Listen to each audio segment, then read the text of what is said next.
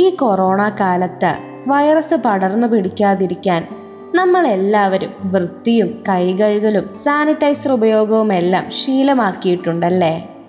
ഇതിനോടനുബന്ധിച്ച നിർദ്ദേശങ്ങളെല്ലാം സർക്കാർ ആരോഗ്യ അധികൃതർ വഴി നമ്മൾക്ക് നൽകാറുമുണ്ട്. ഇതുപോലെ തിരുവചനത്തിലൂടെ നമ്മുടെ ആത്മാവിനെയും ശരീരത്തെയും അശുദ്ധിയിൽ നിന്നും കാത്തുരക്ഷിക്കുവാൻ ഒരുപാട് നിർദ്ദേശങ്ങൾ ദൈവം കാലങ്ങൾക്ക് മുൻപേ നമുക്ക് നൽകിയിട്ടുണ്ട്. അതെ രണ്ട് കൊറന്തിയൻസ് ഏഴാം അധ്യായം ഒന്നാമത്തെ തിരുവചനം നമ്മോട് ഇങ്ങനെ പറയുന്നു. ഈ വാഗ്ദാനങ്ങൾ നമുക്കുള്ളതിനാൽ ശരീരത്തിന്റെയും ആത്മാവിന്റെയും എല്ലാ അശുദ്ധിയിൽ നിന്നും നമ്മെ തന്നെ ശുചീകരിക്കുകയും ദൈവഭയത്തിൽ വിശുദ്ധി പരിപൂർണമാക്കുകയും ചെയ്യാം.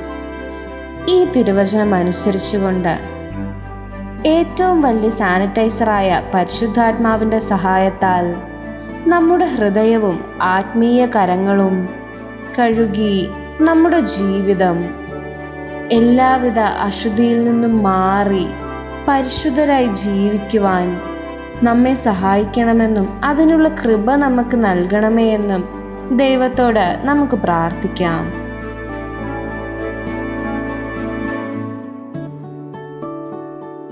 You are listening to Heavenly Voice from Caris Youth.